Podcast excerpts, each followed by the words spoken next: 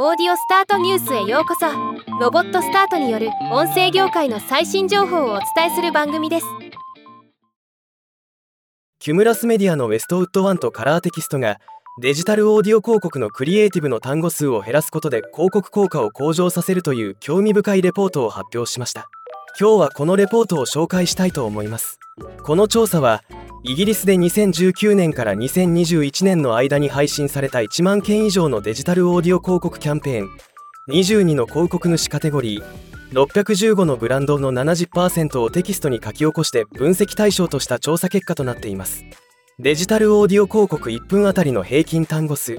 全ブランド平均では1分あたりの広告クリエイティブに含まれる単語数は平均169となっています。広告主のジャンルによって金融が180食品が155と若干の幅があることが分かります。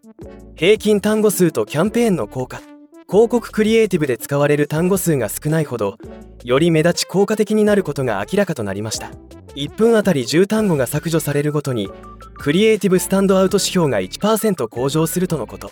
単語数が増えればスタンドアウト指標は低下していく傾向が見られます。ここで示されるクリエイティブスタンドアウトはリスナーがこの広告は際立っているという観点で1から10段階で評価し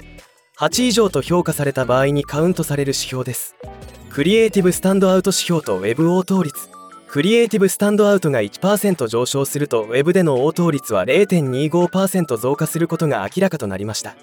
単語数分析結果。1分あたりの単語数を軽度147語。中程度171語。重度195語で分類すると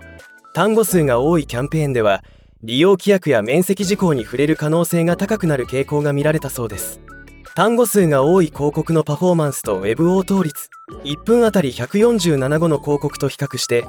195語を超える広告ではクリエイティブスタンドアウトの平均スコアが39.6%から32.9%に低下し結果 Web 応答率が1.8%から1.3%に低下しています。具体的には60秒の広告スクリプトから48語を削除するとクリエイティブスタンドアウトの平均スコアが20%増加し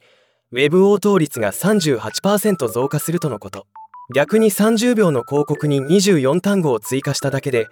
リーチが3300万のキャンペーンでは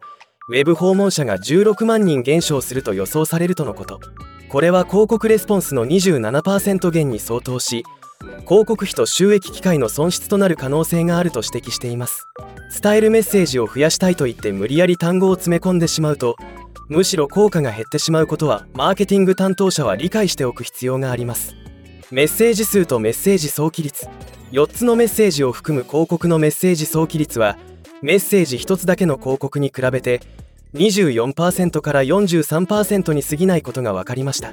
広告が伝えようとするメッセージが増えるほど単一のメッセージが伝えられる可能性は低くなる傾向は明らかと言えます。アドバイス。レポートのまとめとしてデジタルオーディオ広告のクリエイティブにおいて広告枠を全て言葉や音楽で埋める必要はなく